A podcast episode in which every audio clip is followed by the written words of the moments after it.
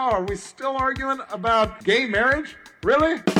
Less than 5% of LGBTQ youth in the United States have access to inclusive sex education. This is worse than doing nothing. It's a Republican license to bully. I'm Josh Cavallo. I'm a footballer, and I'm proud to be gay.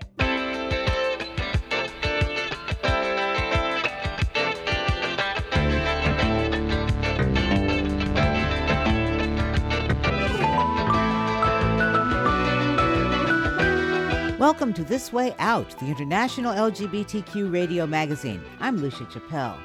Delhi High Court sets final hearing for marriage equality cases, deficient sex ed cheats queer students, and Aussie footballer Cavallo scores coming out goal.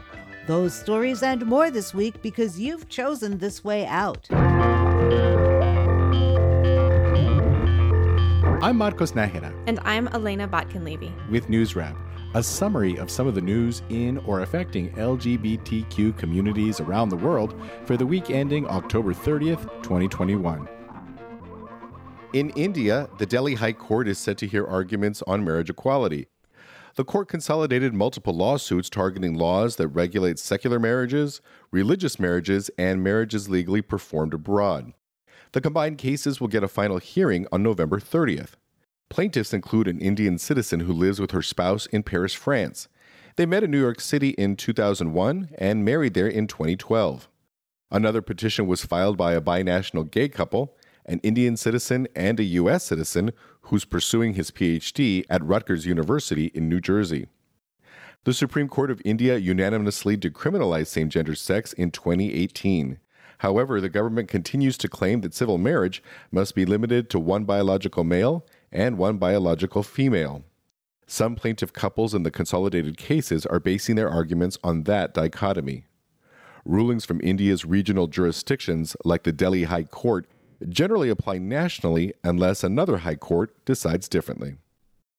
A proposed hate crimes law now lies dead in the Italian Senate legislation to protect people from violence based on gender, sexual orientation, gender identity, and disability was approved last year in the lower house of parliament, the Chamber of Deputies. However, on October 27th, the Senate voted 154 to 131 to end debate. That shelves the bill for at least six months. Alarms had been raised by the Vatican that passage of the bill would restrict the Roman Catholic Church's religious freedoms. Matteo Salvini of the far right League Party warned that such a law would jail those who think a mom is a mom and a dad is a dad. Other opponents claimed that the measure would lead to the teaching of homosexual propaganda in Italy's public schools. Italian LGBTQ advocacy groups receive hundreds of anti queer hate crime reports annually. Many go unpunished. For 25 years, there have been efforts to criminalize acts of homophobia and transphobia. All have failed. The current bill is named for the lawmaker and queer activist Alessandro Zan, who proposed it. Supporters of the Zan bill express doubts that it could be reconsidered before this sitting of Parliament ends in early 2023. The Polish government continues to flaunt its homophobia in the face of growing threats of sanctions from the European Union. Now, a parliamentary committee is considering a bill that would outlaw LGBTQ pride marches and other public events that promote queer relationships. Poland's clash with the EU began when dozens of local municipalities and regional governments declared their areas to be LGBT free zones. They had at least tacit approval from the country's ruling Law and Justice Party. The new Stop LGBT bill, proposed on October 29th, would essentially make the entire country an LGBT free zone. Polish citizens can submit legislative proposals to Parliament if they get the signatures of at least 100,000 eligible voters. According to the Associated Press, 140,000 signatures were gathered for the Stop LGBT proposal by the Life and Family Foundation. The same group lobbied successfully for a recent restriction on abortion rights. What's not clear is whether anti queer President Andrzej Duda really wants to continue poking the EU bear by enacting the measure. In another of the world's homophobic hotspots, Ghanaian President Nana Akufo-Addo is calling for civility in the debate around a draconian bill that would virtually outlaw queer identity. same gender sex is already a crime, punishable by up to three years in prison. The Promotion of Proper Human Sexual Rights and Ghanaian Family Values Bill 2021 would further criminalize anal intercourse. It would go on to outlaw transgender healthcare, LGBTQ advocacy, and even sex toys. The first reading of the bill took place in August, but it's not clear when actual debate will begin. Akufo-Addo has promised never to allow marriage equality in the West African nation while he's president. His call for calm may simply be an effort to delay debate until the boiling temperatures can be lowered to a simmer. Drastic actions have been threatened by both sides. One supporter of the bill threatened to storm Parliament with thousands of followers if the bill does not pass. A high profile LGBTQ advocate countered that she'd parade naked into Parliament if it does pass. Human rights groups have condemned the bill. United Nations human rights experts call it a recipe for violence, according to Pink News. The 2023 New Zealand census will count LGBTQ Kiwis for the first time. The survey will ask individuals about their sexual orientation and gender identity, their sex assigned at birth, and intersex status. All of the data will especially help quantify the number of trans and intersex people living in Aotearoa, the indigenous name for New Zealand. Advocacy groups are generally applauding the announcement because failure to count LGBTQ populations in the census results in insufficient funding for those communities. There are concerns, however, about the accuracy of the tally. Tabby Besley of the activist group Inside Out worries that young people in particular may not be able to safely come out to a parent or a guardian who is completing the survey. Statistics New Zealand's Social and Population Insights Manager Jason Attewell noted that sexual orientation and intersex status questions would only be asked about people in the household age 15 or older. He stressed that all kinds of options would be available for people to describe their identities, and added, The rainbow community is an incredibly diverse community, and there's lots of groups within that. The U.S. State Department issued its first passport with an X gender marker this week. Proudly Out spokesperson Ned Price said the landmark moment continues the Department of State's commitment to promoting the freedom, dignity, and equality of all people, including LGBTQI plus persons. Intersex Navy veteran Dana Zzyym got the first X designated passport. Non binary Zzyym filed a lawsuit in 2015 challenging the State Department's refusal to issue a passport with the X gender marker. Jessica Stern used to lead the global queer advocacy group Outright Action International.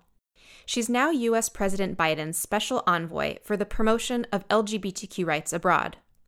Stern told the Washington Blade that the State Department will offer the X gender marker option to routine passport applicants beginning in early 2022. Finally, if you thought the issue of marriage equality had long been settled in the U.S., think again. Texas Republican lawmaker James White believes he can trump the U.S. Supreme Court's 2015 Obergefell ruling.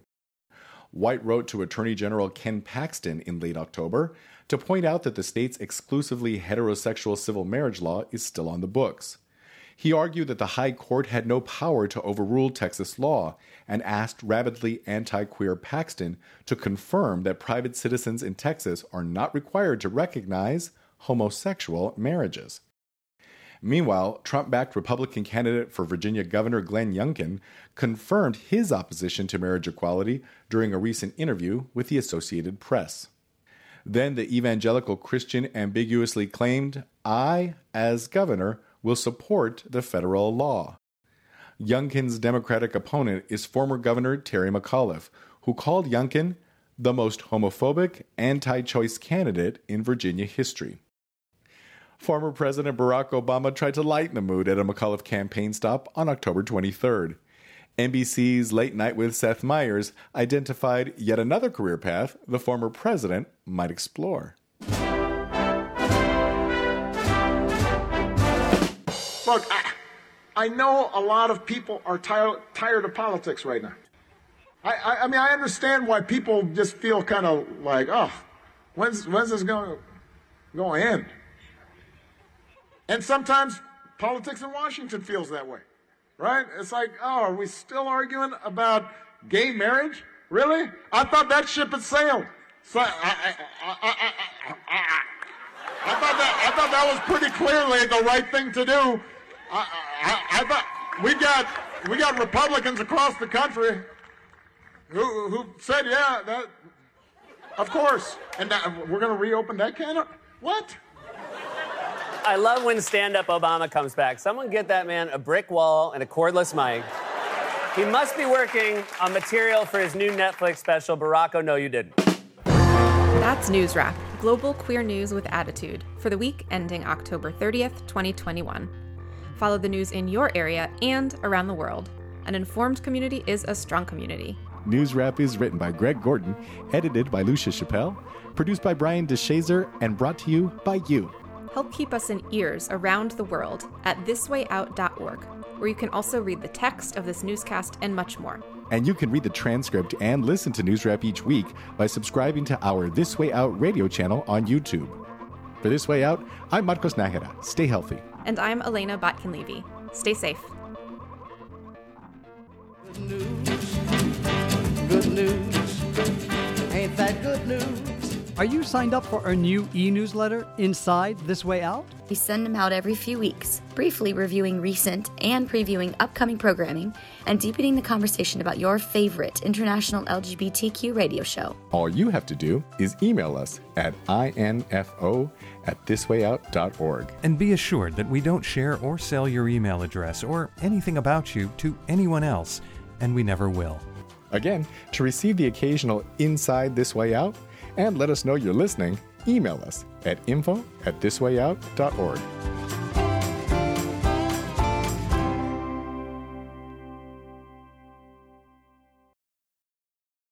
As passed today, bullying kids is okay if a student, parent, teacher, or school employee can come up with a moral or religious reason for doing it. It is the worst written bill I've ever seen in 20 years of covering both state and federal politics. The worst. Michigan bullying flashback later in the program.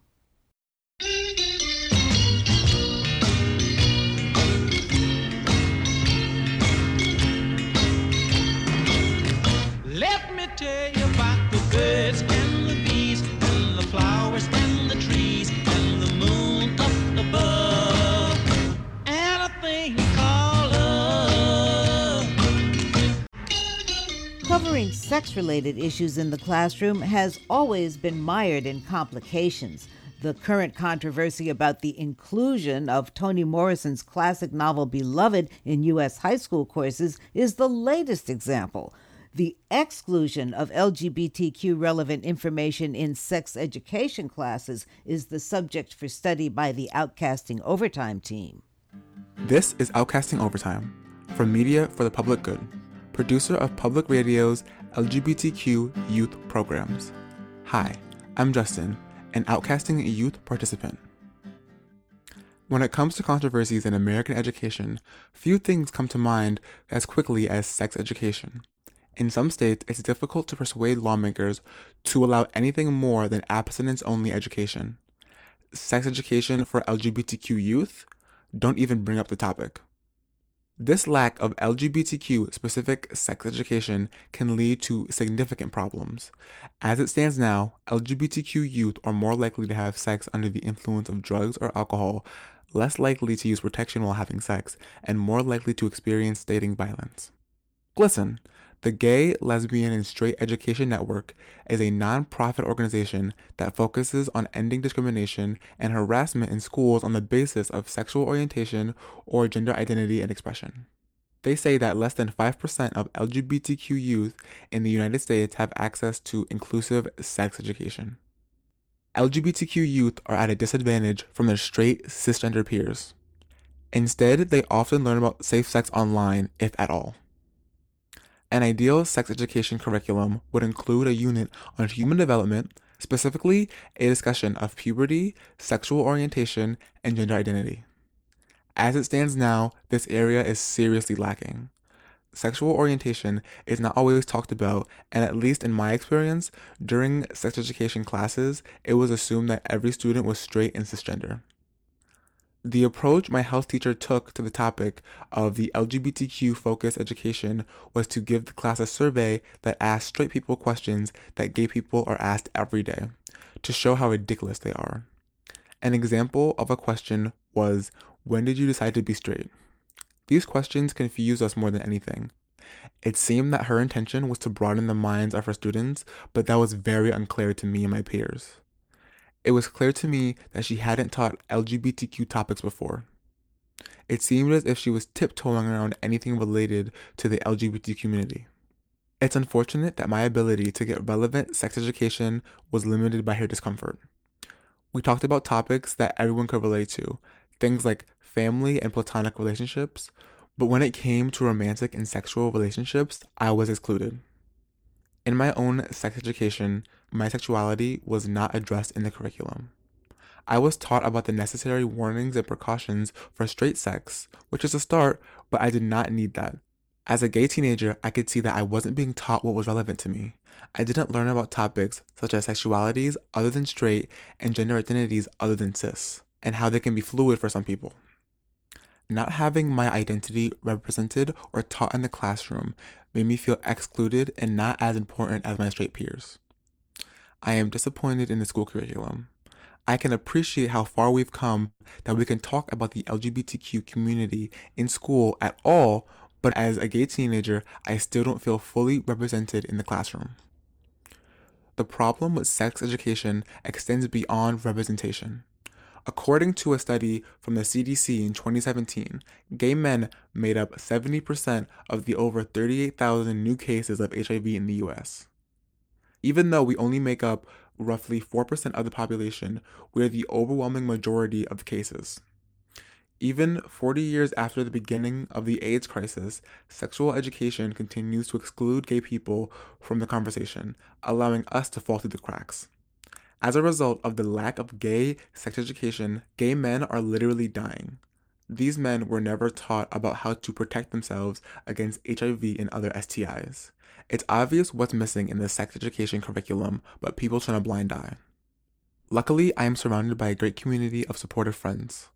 They help me go online and educate myself on topics I wasn't being taught in school. I now know that all forms of sexual contact are able to spread STIs and the steps I have to take as a gay teenager to protect myself from infection. I was able to learn sex education online, but online sources can be unreliable, so I am at risk of not getting credible information. I would have felt much more comfortable learning these important topics in school. Leaving queer youth to seek out this information on their own is not a perfect solution. Information on the internet is often decentralized and not always reliable. That's assuming that people even go looking at all. Some may not seek out information on safer sex because they do not know the risk. Sadly, these people who are not surrounded by a supportive community, as I am, are the most in danger. Because of how controversial the topic of sex education already is, it's going to be hard to try and change it. I hope that we all have the same goal of every student being able to access education that applies to them and their lives. Thanks for listening to Outcasting Overtime, a feature from Outcasting Public Radio's LGBTQ youth program. Outcasting Overtime is a production of media for the public good, based in New York. Our executive producer is Mark Sophis. Visit us at outcastingmedia.org to get information about outcasting, watch outcasting videos, access our social media links, and listen to outcasting and related content. I'm Justin. Thanks, and thanks for listening. Let me tell you about the birds and the bees and the flowers and the trees and the birds and the bees and the flowers and the trees. Hi everyone, it's Josh Cavallo here. I'm at my home here in Adelaide. There's something personal that I need to share with everyone. A big goal for an Aussie footballer. But first, Just stop dogging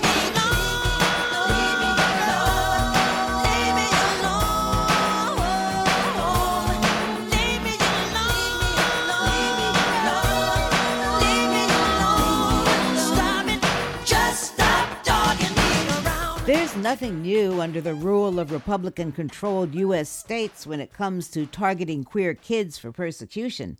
In the 2020s, transgender youth have been special victims of opportunity amid the onslaught of voter suppression, anti choice, and other extreme conservative state legislation. The political landscape was similar 10 years ago this month when an anti bullying bill in Michigan turned into a cynical attack on LGBTQ students. Today's Governor Gretchen Whitmer was the Democratic State Senate Minority Leader back in November 2011, as much an opponent of right wing bigotry as she is now. Current TV's David Shuster reported on her battle against the bullies. This is worse than doing nothing. It's a Republican license to bully.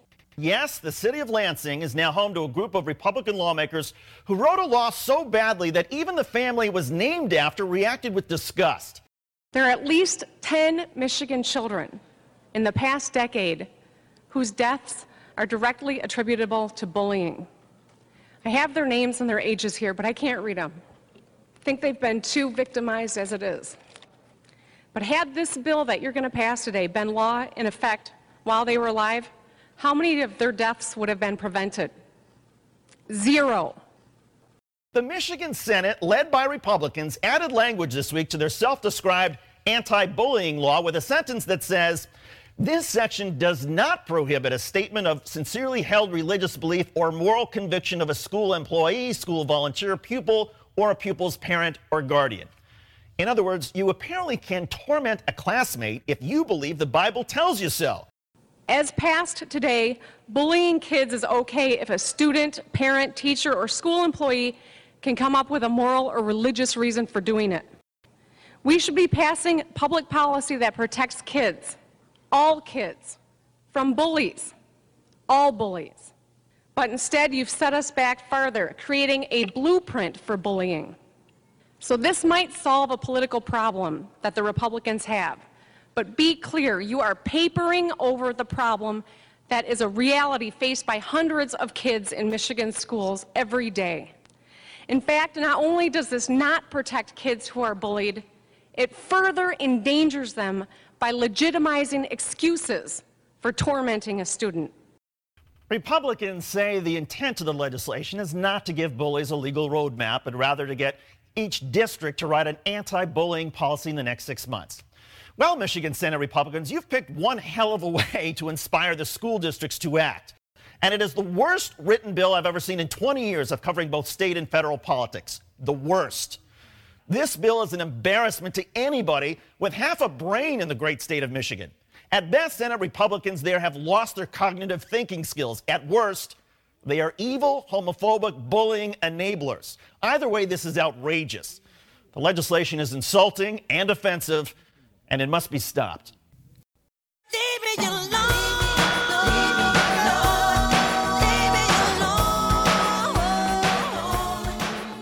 After a nationwide uproar, the Michigan legislature passed a substitute bill that did not include the religious loophole. The weakened bill only required school districts to come up with their own anti bullying policies within six months. It was signed in December 2011 by Republican Governor Rick Snyder.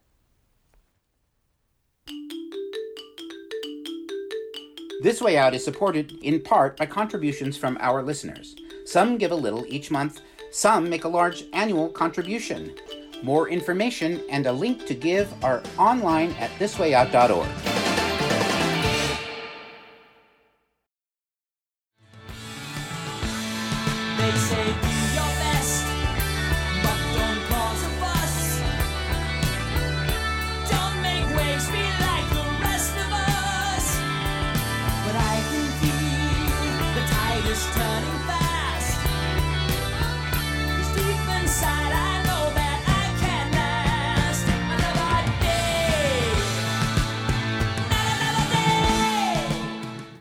Footballer Josh Cavallo couldn't last another day without coming out of the closet.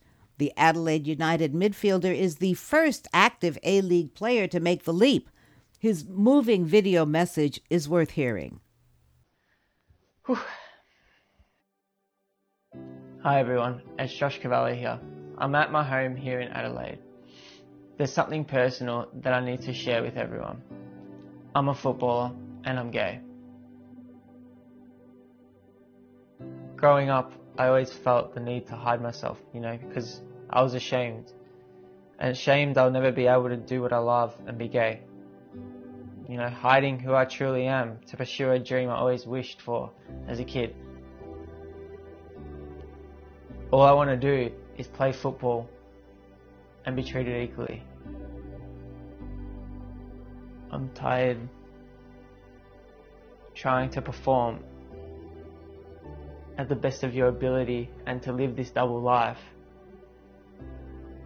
It's exhausting. It's something that I don't want anyone to experience. I thought that people would think of me differently when they found out. They would start treating me differently. They would start saying bad things about me or making fun out of me. That's not the case. If anything, you will earn more respect from people. Coming out to my loved ones, my peers, my friends, my teammates, my coaches has been incredible. The response and support I have received is immense. It's starting to make me think that why have I been hiding this burden for so long? I want to inspire and show people that it's okay to be yourself and play football. It's okay to be gay and to play football. You know, I want to show all the other people that are struggling and that are scared, you know, whoever it may be, that don't act like someone you're not. Be yourself. You were meant to be yourself, not someone else. Through my coming out, I'm excited to open up, to show everyone the Josh Cavallo, to show the true Josh Cavallo. I'm Josh Cavallo, I'm a footballer, and I'm proud to be gay.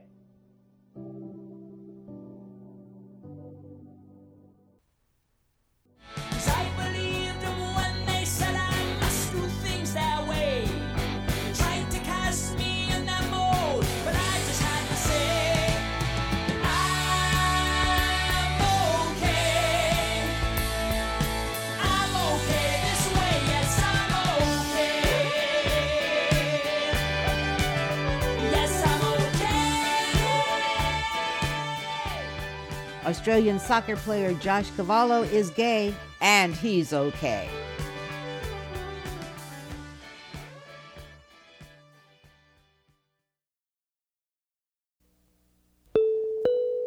Thanks for choosing This Way Out, brought to you by the nonprofit Overnight Productions. Some program material this week came from Marcos Nájera and Elena Botkin Levy, produced by Brian DeShazer, and Outcasting Overtime's Justin, produced by Mark Sophus. Thanks also to Michael LeBeau. Sam Cooke, Joel Akins, Michael Jackson, and Styx performed some of the music you heard, and Kim Wilson composed and performed our theme music. This way out, thanks to Kicking Assets Fund of the Tides Foundation, the Ivana Foundation, a bequest from Christopher David Trentham, and donors John Beaupre and Richard Merck and Brad Payton of Silicon Valley. Listener donors make this program possible. Look for This Way Out Radio on social media, email info at thiswayout.org, or write to us at P.O. Box 1065, Los Angeles, California 90078, USA. For coordinating producer Greg Gordon and all of us at This Way Out, I'm Lucia Chappelle. Thanks for listening online at thiswayout.org and on WBSU Brockport, New York, 5GTR Mount Gambier, South Australia, KALW San Francisco, California, and a wide array of community terrestrial and internet radio stations around the world, including this one. Stay healthy, stay safe, and stay tuned, y'all.